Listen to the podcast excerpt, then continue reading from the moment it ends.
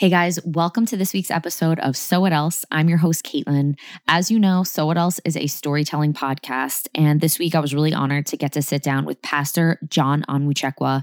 And he sat down and shared his story with me. And his story includes a lot of grief from the loss of his older brother, and infertility, walking that journey with his wife and adoption. Um, there's just so much in this conversation. It was so rich. He sheds so much wisdom on so many things. He was so vulnerable about some really dark places he got to in his grief journey and how he was able to heal from that and where he's at today. Um, just so, so much good stuff. I really, really encourage you to listen we talk extensively about his book, We Go On, where his story is detailed um, in that book. So listen, if you're an audiobook type of person, it is available on Audible. So you've heard me say it before and I'll say it again. You can go to audibletrial.com slash SWE. That's audibletrial.com slash SWE. And you can get a free trial and also download John's book, We Go On. Okay. So I know you're absolutely going to love this conversation. So stay tuned.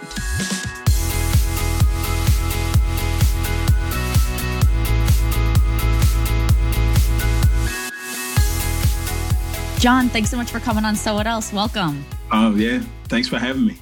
Yes, I'm so excited. I got to start with how do you pronounce your last name? I didn't even want to try. I would butcher it. Uh, Onwuchekwa. So if you look at it, it's okay. phonetic. Onwuchekwa. You're right. I'm looking at your book right now. Anwu Chekwa. Yeah, I guess you're right. That's not actually as hard as you would think it would be. Not. It's not. All right. I love that. I love that. And you're Nigerian, right? Yep. I love it. I, how does your daughter do with the last name, spelling it and everything? So spelling it, my daughter's five right now. So yeah, with the first name, right? First name is three letters, A V A. So very easy. Not that she can say the last name, and yeah, yeah, yeah. Getting there. That's we'll yeah. Spell later. Yeah, yeah. yeah spell it, time. Totally. My daughter's five too. And okay. our last, I mean, our last name is Elliot. You can't get much more simple than that. And she right. can't even really spell Elliot. So right. I can't really imagine on Chekwa, but she'll get there. That's yeah. awesome. So listen, I have been so excited to talk to you. I finished your book this week, loved it. If we had endless amounts of time, I have like 37,000 things I'd love to talk to you about. Like right. I I would want to talk to you about racial inequality stuff, church planting, yeah. Southern Baptist Convention, your coffee company, like all all of the things. But for the right. purposes of this conversation, I'd love to focus talking about your brother Sam, and then also about the journey that your wife and you walked through infertility and adoption and stuff like that. So I am just so excited to get to talk to you about that stuff. And then I'll just have to have you back one day to talk about everything oh, else that I have. so why don't you just introduce yourself to everyone before we dive in? Yeah, so uh, I'm John Onwuchekwa. I am uh, 37, a month from being 38. So, so I'm not sure when this will air. I, I turned 38 in July Nice. Um, okay. Yeah. Yeah. I uh I'm a husband to Chandra. It'll be 15 years for us this fall. Wow. Uh father to Ava. Uh, I'm a pastor, author, entrepreneur, creator, just and I just like to do a bunch of things. So yeah, I live, I pastor, and I own a business in the same neighborhood. So most of my life takes place in like five square blocks. I love that. That's awesome. You're down in Atlanta, right? Oh, yeah, yeah, yeah. What's your temperature today? Are you guys burning up down there? Uh, no, it's like yeah, it's like 85, 90.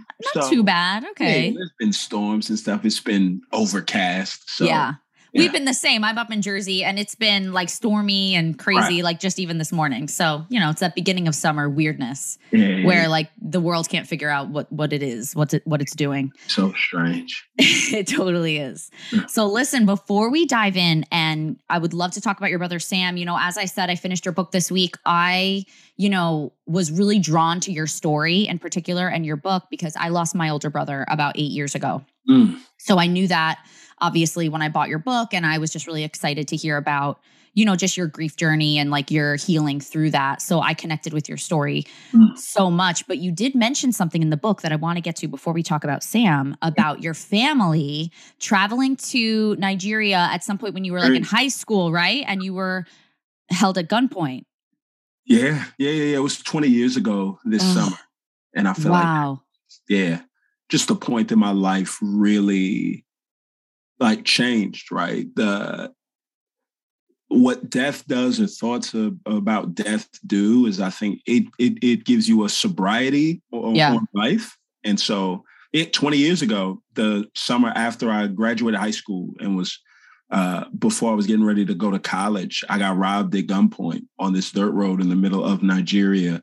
Mm-hmm. And uh, yeah, there's nothing like being 17 years old and thinking that you have everything that you worked for, right? The girl you thought was the girl of your dreams, the, mm-hmm. you know, getting ready to play ball at the school that you thought. Uh, so like all the stuff that you worked for, you have it.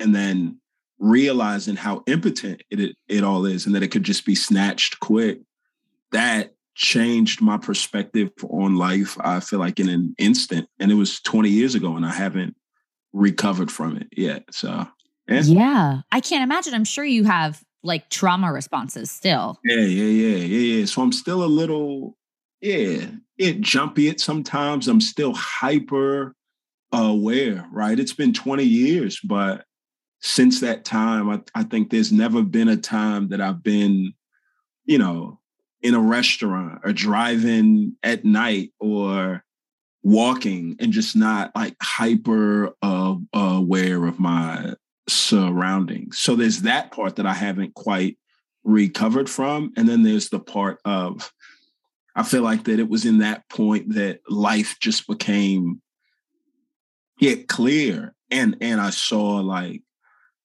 there's gotta be more to life than the things that I gave myself to.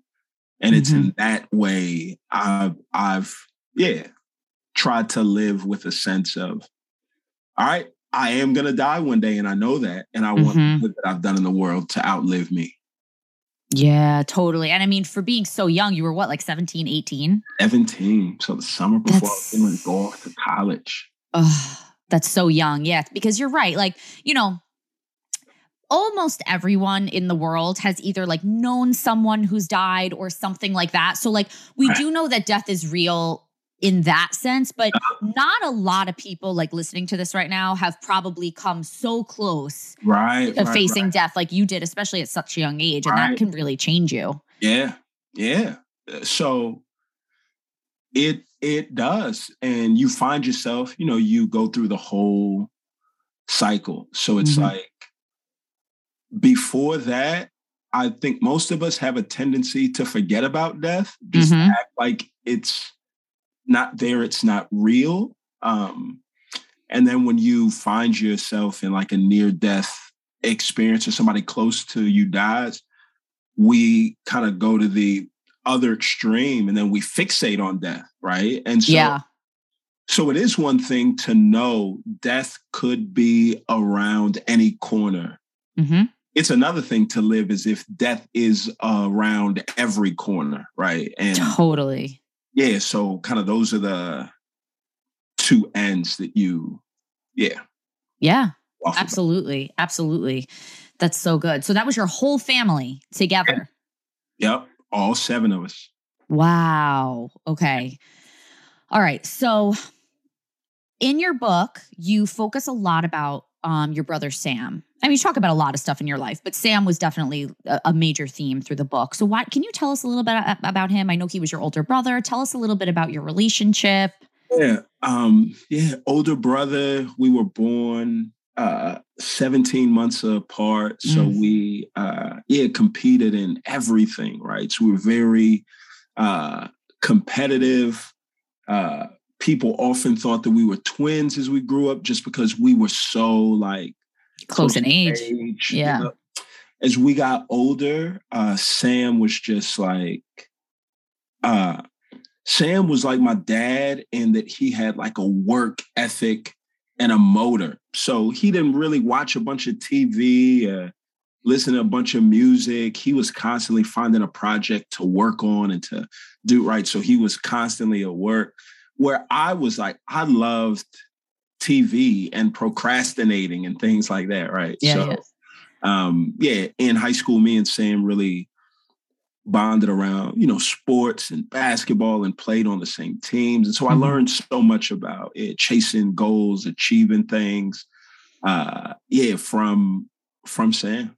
Yeah. Yeah, that's amazing. So you guys were close and you I know you looked up to him Oh, so yeah. much and that Yeah. you like modeled a lot of like what you wanted to do in life after him. And I know he was like you said, didn't he finish college in like three years? Yeah. So he got done like three and a half years and he was playing basketball and he was doing his master's and lecturing at the school, like teaching guys that were on his team. Like that Yeah. was just what Sam was like. Yeah. Totally. All right. So bring us to um the season of life when he passed away. Like, were you how old were you guys? Like, were you married? Was he married? Like, what was kind of going on in life? Yeah, so uh, me and Sam, we got married. We both got married in 2007. So Okay. he got married to his wife in July. Me and my wife were going to get married in August of the same year, but Oh my, my goodness. mama said, "Hey, y'all, Heck no. y'all yeah, y'all got to give us some space." So my wife and I got married in November uh, of that year. So that was 07. And Okay. Sam passed the uh, way in 2015. So Okay. we had both been married, yeah, about seven and a half years. Um, Okay. And it was just, uh, yeah, sudden, right? That that whole week Mhm. um, was unique. Sam was pastoring in Memphis at the time. It was right before Easter. You know, the last conversation we had was about what he was going to preach on Easter. Mm. And we talked about, you know, the resurrection. And um, a f- few days before Sam passed, we got bad news of a failed adoption Mhm. Um yeah april 10th 2015 and then yeah i was speaking at a conference april 14th 2015 and got phone calls from my mom trying to get a hold of him and then i stepped out of the restaurant and called around trying to find out you know where he was and two phone calls later i just found out he passed suddenly and I was, yeah, just out there like in disbelief, crying. And um, and then I had to call all my family members and tell them. And that was yeah, probably harder than hearing the, the news, right? Mhm. Repeating the news Mhm. was harder than hearing the news as I had, Mhm. yeah, you know, Absolutely. four or five different conversations saying the same thing. Yeah. It's like it makes it even more real. Real. Yeah. And then you almost feel like when you're the one giving the news, like you somehow have to be strong for that person. Right, right, right. But you like you just found out five minutes ago, you know what I mean? Like you don't have Right. anything, you Right. know? Yeah. So it's, uh, yeah, that's tough. Did, what was his cause of death? What did, how long did it take for you guys to figure it out? So oh, inconclusive. Natural cause. causes just went to sleep, didn't get back up. Oy. Yeah. Did So he have children? yeah, uh, they were five, three, and one at the time. Oh my Oh. goodness. Yeah, they are. So I know that six weeks after his death, you planted your church. Right. So we had planned to plant this church and launch it on June 7th, 2015. And you know, his his wife lived in Dallas. Um our whole family was from Houston and he was pastoring in Memphis. Mm-hmm. And so it was this like, you know, the funeral thing in Yeah.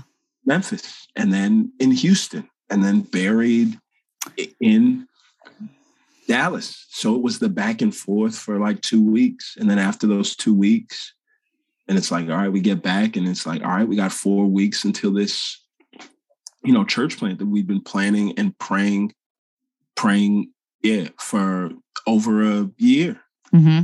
um, yeah, stepped back in and just yeah felt the same thing. Like, yo, I've just got to be strong for people, and yeah, that was probably one of the worst decisions that I ever made. Yeah. Because I'm that's like so my personality. And like uh-huh. after my brother died, it was like very similar. Like I I went right back to work. I had a brand new job that I had like just started. And I was like, I can't just like take off like for uh-huh. months like i'm gonna get fired you know what i mean so like i went right back to work and my sister was getting married and i was helping to plan like her shower and all this and it was just kind of like you just go like just go okay. you know like just like do the things it'll be a good distraction and that's not like wrong like yeah there's nothing wrong with like distracting yourself from your pain sometimes but it is like it'll sneak up on you then later you're not going to get around it right? right? like you're not going to get oh you're not going to be the one person that gets to sidestep grief yeah yeah yeah grief is like grief is like traffic on every road right you mm. know you drive and you find yourself stopped so you get off of the the freeway and you think that all right, I'm just going to take this back road and every road that you get on traffic's there. That's what grief's like. There is no way to get around that traffic. Totally. Right at some point you have to resign yourself to I'm going to sit in it and I'm going to let it yeah. Yeah. Now, your wife and like the people that were around you planting the church with you. If if you ask them today like okay so me on church launch day did you think that i was okay or did you think that i was not okay? Like how like were you faking it really well? Were you telling people i'm really not doing well? Like where were you at and what would people have perceived you as? Yeah the people really closest to me knew i was struggling mm-hmm. but they knew that the grief kind of comes in waves, right? And you sure. know, there's sometimes where it's like you're thrown for a loop because you're you find yourself like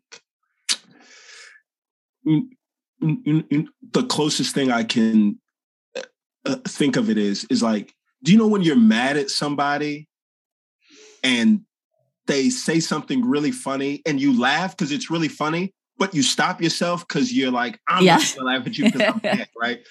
Grief, grief's like that, right? Yeah. It, uh, you start to enjoy life again, then you stop yourself and say, I'm not gonna laugh. Like I can't. I'm grieving. So the rest of the world, people that weren't really close, I'm sure they looked up and they're like, ah, John's doing great. Yeah, he's smiling. He's back to normal he's mm-hmm. fine. But the people that were close knew that I I wasn't fine. Mm-hmm. And yeah. I think they knew it better than I did. There were sure. times where I, yeah, I kind of played myself and thought that I was better than I actually was. Mm-hmm. Yeah. So you, in your book, I think it's how you open the book, you talk about how it was like nine months to a year after he died when you finally were like, oh, okay, like I realize now I'm completely not fine. Would you share that story with us? Yeah, yeah, yeah. I was uh we were a year into the church, probably nine, nine months into the church. And I was driving back from Athens, Georgia. So I did the mm-hmm. uh devotional for the Texas A&M's men's basketball team. Oh, it's awesome. And Yep, dropped a guy that rode up there with me off. Went to the Nike store to take back some shoes that I bought that were too small. And I was waiting on a parking spot. If you've ever been to Lenox Mall out here, you know parking is hard to come by. So somebody pulls out of the spot and this car zips from behind me and goes into the spot. Ugh. And so I'm just like, hey, I've been here waiting for that spot. And they look at me and they say, Oh, we're just going to pull in here and turn around and get off. And I'm like, Oh, that's fine. And then I wait, I wait, I wait. And then I start to pull up and I see these like three teenage girls um, climb out of the back seat of the car to like sneak into the store. And I rolled down my window and, yo, Caitlin, this is what I'm I'm 31 at the time. I I hadn't cussed anybody out since I was like 16. Right.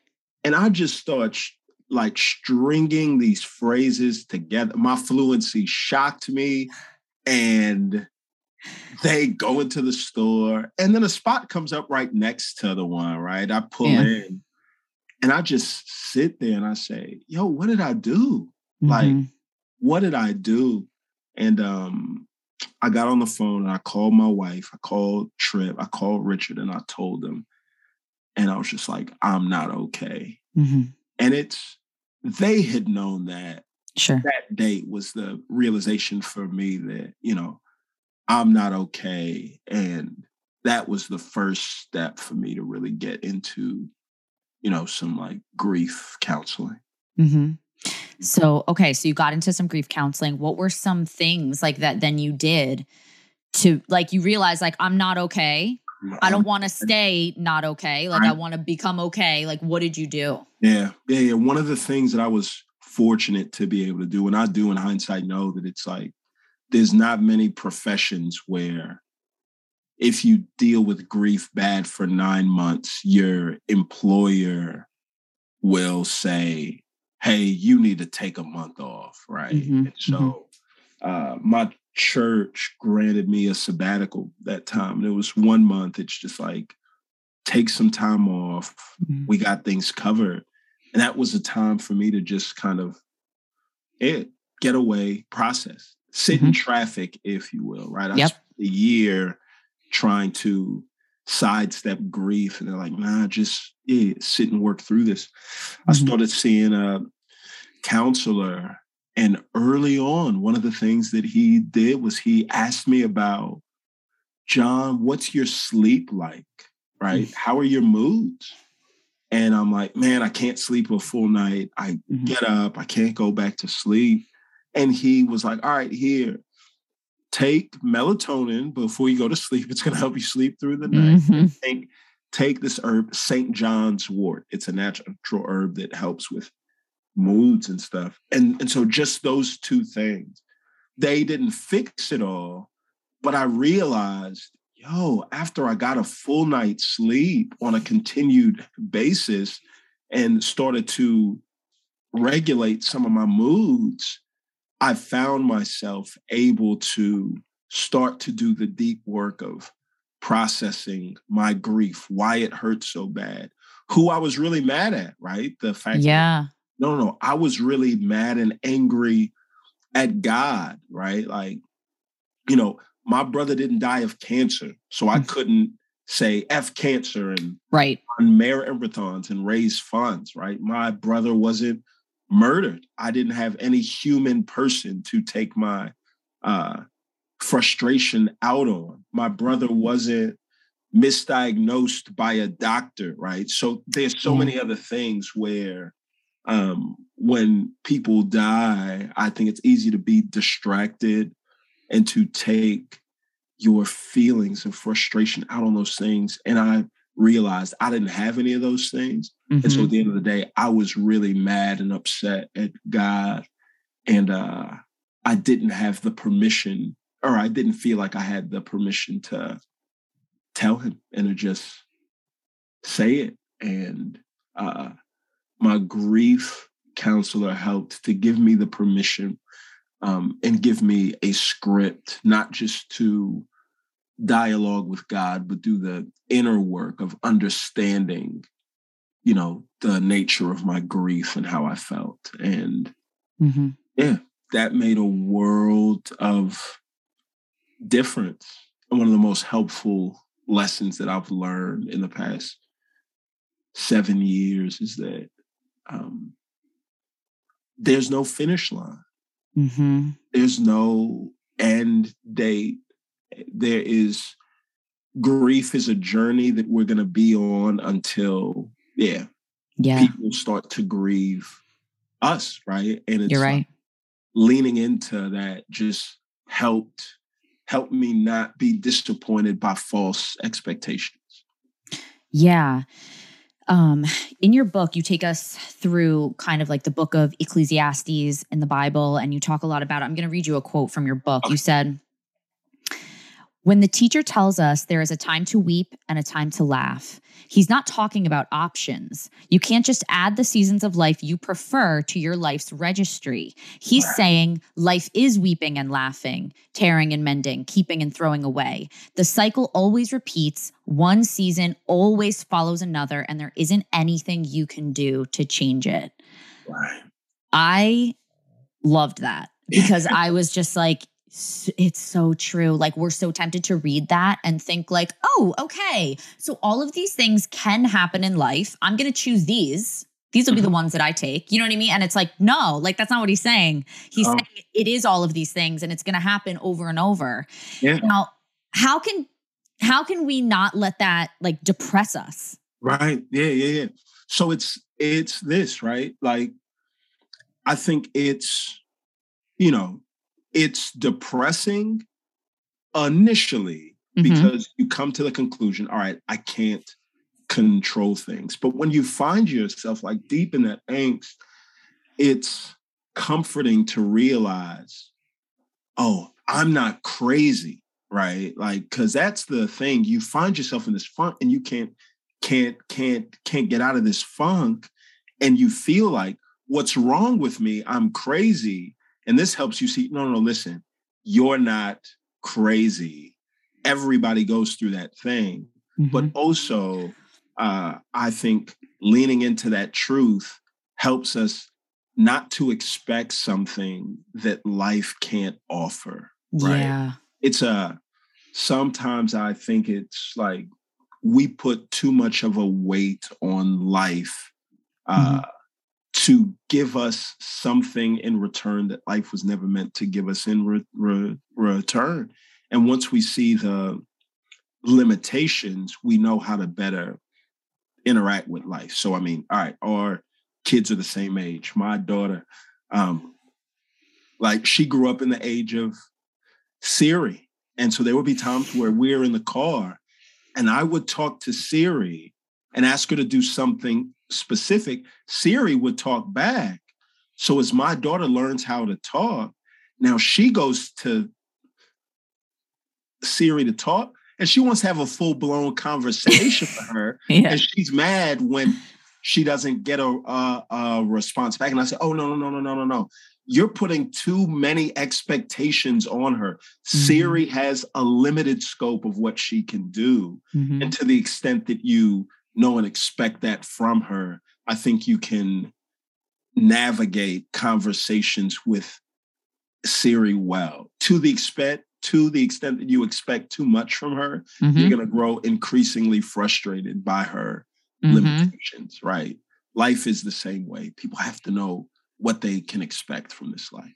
Totally. I love that. I just interviewed Nicole Zasowski and she has a book called What If It's Wonderful? It's about celebration and joy and things like that. And she went through a really long period of a lot of miscarriages, like things like that. And she said a very similar thing in our interview. She said, like, we are a lot of times expecting to extract more joy from something that it was ever intended to give us. I, and so then we feel disappointed and we feel let down by it. And it's like, this isn't meant to, like, this thing isn't going to fulfill you. It's not going to be your everything. It's not going to, you know. So I just think that's so huge. That's absolutely right. So, where would you say? I love how you said, well, a few things. A, I love that you said um, that once you realize you had a problem, that there was like an issue, like, okay, like I clearly haven't processed this. Right. You called your people. Yeah. That's so important. Yeah. You got in with a counselor. That's so important. And I love that, like, the first thing your counselor said was like, let's get your sleep under control. I think so many people like overlook that. Like, whatever, like, fix my insides or what, you know what I mean? Like, tell me what's like what I need to do. And it's like, yo, like, if you're not sleeping, you can't do jack. Like, you literally can't do anything we're connected like yeah like every our minds our bodies and our souls are all housed together you can't separate them right yes. any more than you can yeah grains of sand once they've been mixed you you just can't pull it apart it's so true. It's so true. I just love, I think that's like, you have such an amazing counselor. That's so, that's yeah. so good. But I love that you had people in your life that you could call you went to a counselor, you took that time off work, you got yourself together, like in terms of, you know, like resting and and and all those things. But I know that, like you said, grief is never going to be over for you. You're never going to get to a point where you're like, check. Right, right. Did the things all good. Yeah. So, like, where are you at today with it? Like what does grief look like for you today because i know it looks different today than it did the day that you're talking about when you were yeah. cursing at the people in the parking lot. You know, right. what does it look like today? Yeah. So it's like having the realization that there is no finish line mm-hmm. helps me to focus on the right thing. Right. Mm-hmm. So it's like, and the right thing is this like, we just need to move forward. Right. Like, I feel like when we focus on a destination with grief, we constantly find ourselves depressed and disappointed because we never feel like we're there. Totally. We focus on progress, then our lives are full of, uh, oh, no, no, listen, grief is still very much there, but I'm moving forward. People are starting to help, like I'm learning to process it. I'm learning to, like, like not just not cry because there are still times where I cry and I think of, man, my brother never got to meet my daughter, right? Yeah. I cry when I think of strained relationships with sides of the families that we don't have. But there are times where it's like, I realized this truth, right? When our loved ones pass on or when they die, people tend to think our relationship with them has ended. Mm-hmm. And that's just not true. Our relationship with them has changed, right? Mm-hmm. Like, so it's a, I'm still actively being shaped by the life of my brother, right? Mm. So in some ways, it's a no, no, no, no. Seven years later, I look at my life now and just not being uh, scared to try and fail. I look at my life now and the things that I've started and embracing who I am, and I see, oh, like I'm more like Sam now than I was like him right then. And there's an aspect of even the constant reflection that comes when somebody passes that in some ways it feels like I think that a lot of this change has gone on because he wasn't here, right? And so you just start to see life um, in a new way, and mm-hmm. and and I think slowly, right? So I'm still not all the way there yet. Mm-hmm. There's still times where it's like, God, I know there's things that you were trying to teach me out of this, but yo, surely there could have been a better way to teach me patience or uh. understanding or all of these things. So I'm not all the way there yet, but I am at a spot where it's like, all right, I'm becoming more and more comfortable with sitting with the realization that, all right, God, may in your infinite wisdom, maybe you do know a little better than I do uh, the length of time that somebody needs to be here on this earth. Yeah. Oh, yeah.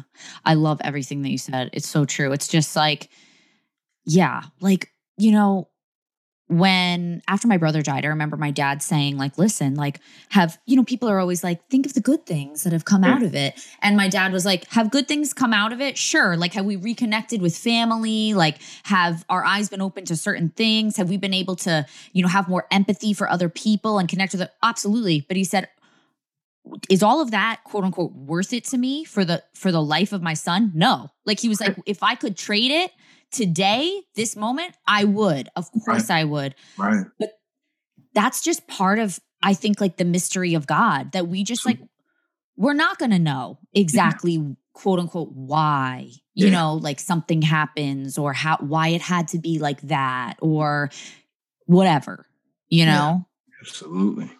Oh my it's, goodness. It's yeah. just part of it. So I love I just love everything that you said. The other thing about your story that I think is so interesting is how your journey to become a father was so like Oh interwoven with your story with Sam. Yeah. So you you talked about it a little bit before. So, yeah. but let's back it up a little bit. So you and your wife got married and you wanted to start a family right away. Right away. So um, tell us about that. Yeah, it started to, we got married in November 07. By February 08, we're like, all right, let's start the kid train. Mm-hmm. Just, uh, again, just unexplained infertility. That's been our thing for the past mm. 15 years. They're like, nah, things are working. Timing is right. We don't know why.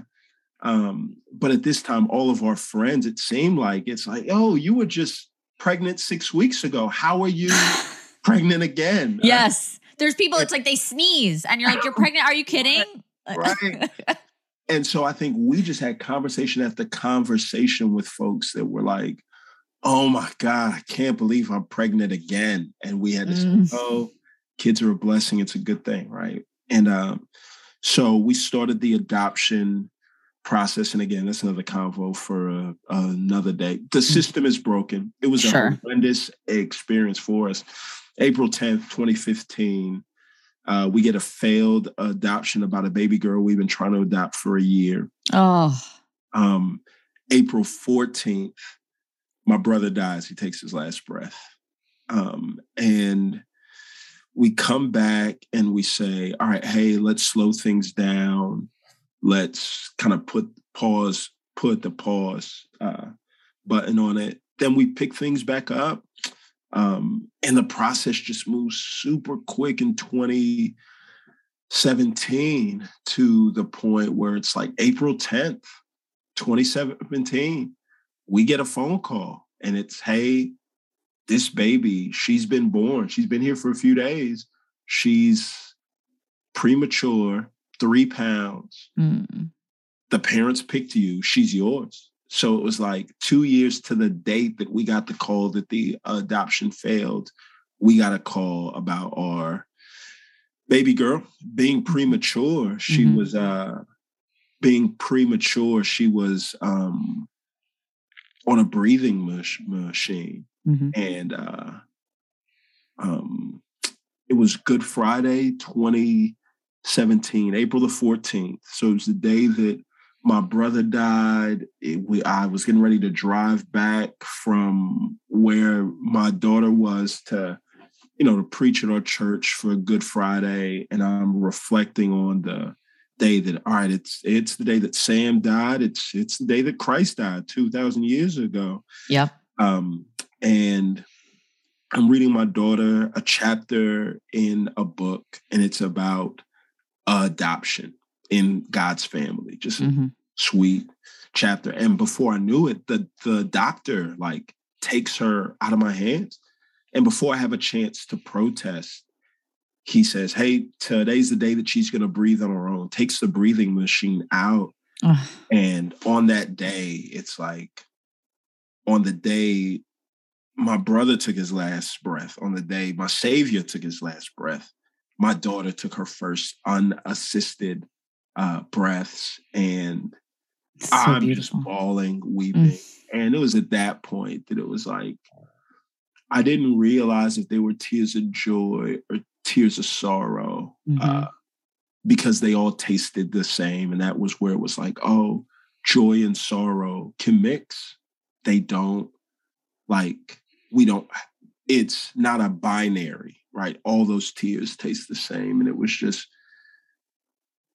it's funny because it's like that moment of her breathing on her own was a special moment but the joy of that time was heightened i think.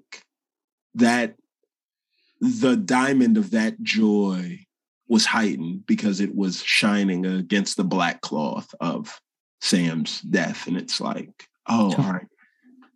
This this is just a small part in some way of God saying, no, no, listen, I'm not going to do anything that's not necessary for your ultimate joy and your good. And that was a point where I just stepped back and it was like, all right, maybe God does have this thing under control. Mm, that is so beautiful. That's so beautiful. And now your baby girl is five. Yeah, she's five. She's oh, thriving. she's oh, so so tall. Oh my goodness, she's taller than all the other kids in the class. She's uh, beautiful, gorgeous, thriving. Yeah, come a long way from that three pounds, huh? I know. crazy. It's crazy to think. Oh, that's amazing. You know, it's interesting. We don't often hear from a man's perspective like an infertility journey. Right. You know what I mean? Like usually it's like women are now finally like opening up about it and women like talk about this more, mm. you know, but like I don't know that I've really heard a guy like talk about it to be honest with you. What was that like for you and your wife? Like, did you process it the same? Like, oh, no. different, different. Okay. So when we first got the diagnosis, there was part of me that was like, um, all right, we always wanted to adopt, and I just went right into that. We thought that we would have bio kids first, and then sure. we adopt. Let's just uh, adopt. And so I didn't skip a beat, and so I'm like, all right, let's do this. And uh, all the while, I think my wife was mourning. Mm-hmm. And as she was mourning, I tried to encourage her by saying, um, yo, they say that we can't have kids. This may just be not yet, not yet, not yet. It's gonna be okay. Things are gonna take place. And she was just like, you don't get it. And uh, she patiently just put up with some of my uh, insincerity in those days. And then uh, I'll never forget it was 2012, and we started the adoption journey. And I just sat one day and I thought, like, yo, I've been saying not yet, like when it comes to us being able to have kids of our own. But then it was like, yo, what if the not yet is a not ever? Yeah.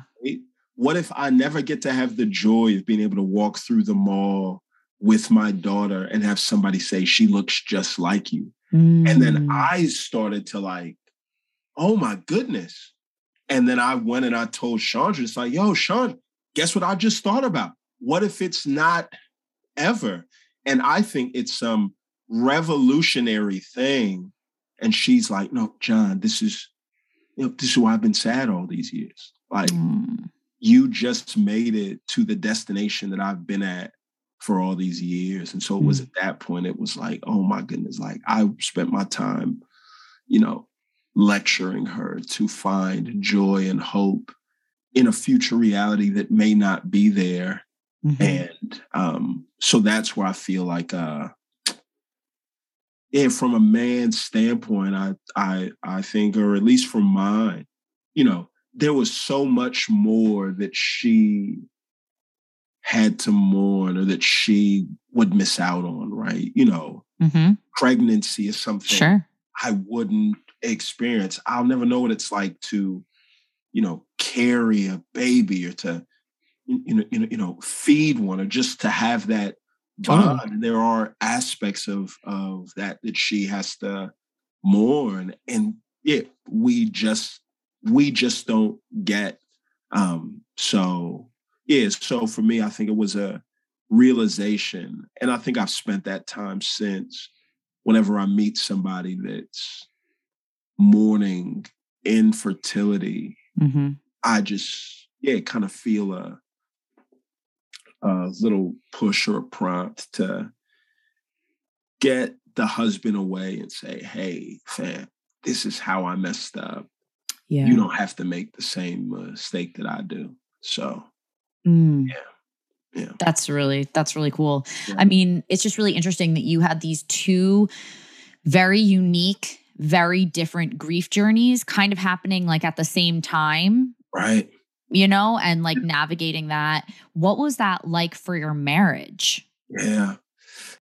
We had the highest of the highs at that time and mm. the lowest of the, the lows. When people use the phrase living with depression, mm. they often use it in terms of themselves. Mm-hmm. I have depression. I know what it's like to live with depression. When you're married, you can live with depression even if you aren't depressed. Oh my goodness, yeah. If depressed, then you find yourself living with the depression. And i i i think it's harder sometimes to live with depression in your spouse than it is to live with you and yourself. Because when you're depressed you know how to give yourself grace and mercy and you yeah. understand. When your spouse does as much as you try you get to a point where you see the effort that they take to make the rest of the world feel like they're fine and then they come home and you just can't keep that mask on 24 7 so you get the brunt of it. And so I think Mhm. infertility, uh, yeah, my, I dealt with it with my wife. Uh, in the death of my brother, my wife dealt with it with me. And so I think Sure. on in the midst of it, it was if not for the community that God placed us in, right? Um, there's no way that we would have made it. And we say that all the time. Like it's the community that God placed us in that was the saving grace for us. On the other side of it, I think it's been a thing that it's helped to bring us both closer together as now we understand what it means to sympathize. hmm Yeah. I love that. I love how much uh, a part of your story, like your community, is. Oh my goodness. Yeah. It's just like clear that they've really like been the definition of like true community and carried you through when you guys couldn't, you know, carry yourselves. Absolutely. I love that. Yeah. Um, hey, before I let you go, would you tell us about Portrait Coffee? Yeah. Portrait Coffee is a project that we started in 2019. Okay.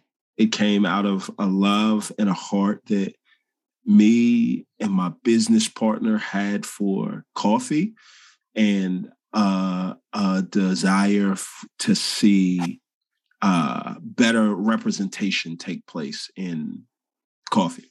All right. So, uh, illustration, word picture, and then we'll be done with it. Um, when I first moved to Atlanta, I parked my car and I got on the train here, and our train goes north to south, east to west. And I mm-hmm. did an experiment where I just sat at the south of the train and rode north and rode back down. And it was, I wasn't trying to go any place in particular. I really just wanted to see the city through how folks move. And on that train, there were two things that I saw. When the train went from south to north, there were two things that changed. The inside of the train changed and the outside of the train changed. So when the train is south, uh, it's full, it's all black and brown people. Okay. As the train goes north, the demographics flip flop. So Mm. black and brown people get off, more and more white folks get on. And it is this crazy thing where the train goes from like Wakanda to Switzerland in like 25 minutes. Wow. Yeah. But it's not just the inside of the train that changes, the outside of the train does as well too. So with each stop that you go up north, the economic conditions Mm. skyrocket and improve. So literally it's a parable of yeah, black and brown people getting off the train before they can take advantage of the economic opportunities of a city that they helped build Yeah. if you take the coffee supply chain and overlay that with our train stop, the exact same thing takes place. Mm. Coffee almost exclusively grows along the equator. So it grows where black and brown folks grow. But with each stop of that supply chain as it goes north through uh, processing, exporting, importing, roasting, retailing, by the time you buy that $20 bag off of the shelves, um, it's left the hands of black and brown folks a long time ago. Right. And uh, it was just birthed out of we were black folks that loved coffee and we felt like there wasn't exposure or representation in an industry that does like 250 billion dollars per year Totally. and we were trying to bring jobs to or not just jobs we were trying to bring careers to the opportunity desert that is the neighborhood that we live in Mm. we said let's take an industry that anybody can learn let's bring it to the west end. We'll start a shop and we'll just kind of take this thing slow and steady. So march 1st 2020 uh, we signed a five-year lease on a building in our community. 2020. Yep. March. and a week later a movie crew came and said hey we're shooting a film. Can we rent out the inside of your space? And we're like sure and then a week later covid shut things down. Well that crew was like hey we're just gonna have to move our stuff and come back. Can we just pay y'all rent until we can shoot again? They stayed until thanksgiving. And so at that point, we said, we read an article by this guy, and he said, most people think the pandemic is going to be like a bad snowstorm. You know, let's be inside the house for a few days and then we'll be fine. Mm-hmm. They're wrong. Most people think it's going to be like a bad blizzard. We'll be inside the house for a few weeks and then we'll come back. They're wrong. Most people think it's a bad winter. We'll be inside the house for a few months and come back. They're wrong. He's like the people that are going to thrive are those that see this as the ice age and fundamentally change the way that they do business. And so at that point, we said, hey, I know we were going to do a shop and roast on the side.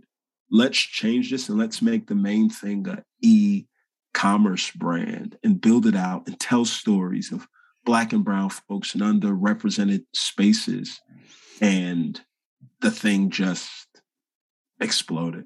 And we've been able to create not just jobs, but careers. And it was the thing where, I mean, yeah, we worked hard, but in so many ways we were in the right place at the right time. And God took just a terrible, terrible, prolonged season in our society, in our world. And mm-hmm. out of that, right, he brought something, yeah, sweet for us. So yeah, Portrait Coffee just aims to change the picture that comes to mind when people think of specialty coffee. And that's, that's what amazing. Yeah. That's amazing. So how can we get it? Uh, you can go online to portrait.coffee and you Perfect. can buy it there. Uh, or you can go to target.com. Ooh. Portrait coffee. Or when does this one air? This will come out end of June, June 20th. All right. There's another big box retailer that we're going to be in, but I'll tell you offline. I don't okay, okay. say it. Okay, right okay, now, okay. But yeah, so search online. Okay. Coffee. Uh, yeah, and there's a bunch of ways that you can get it. I love it. That is amazing. I yeah. love I love that story. That's so cool. Yeah.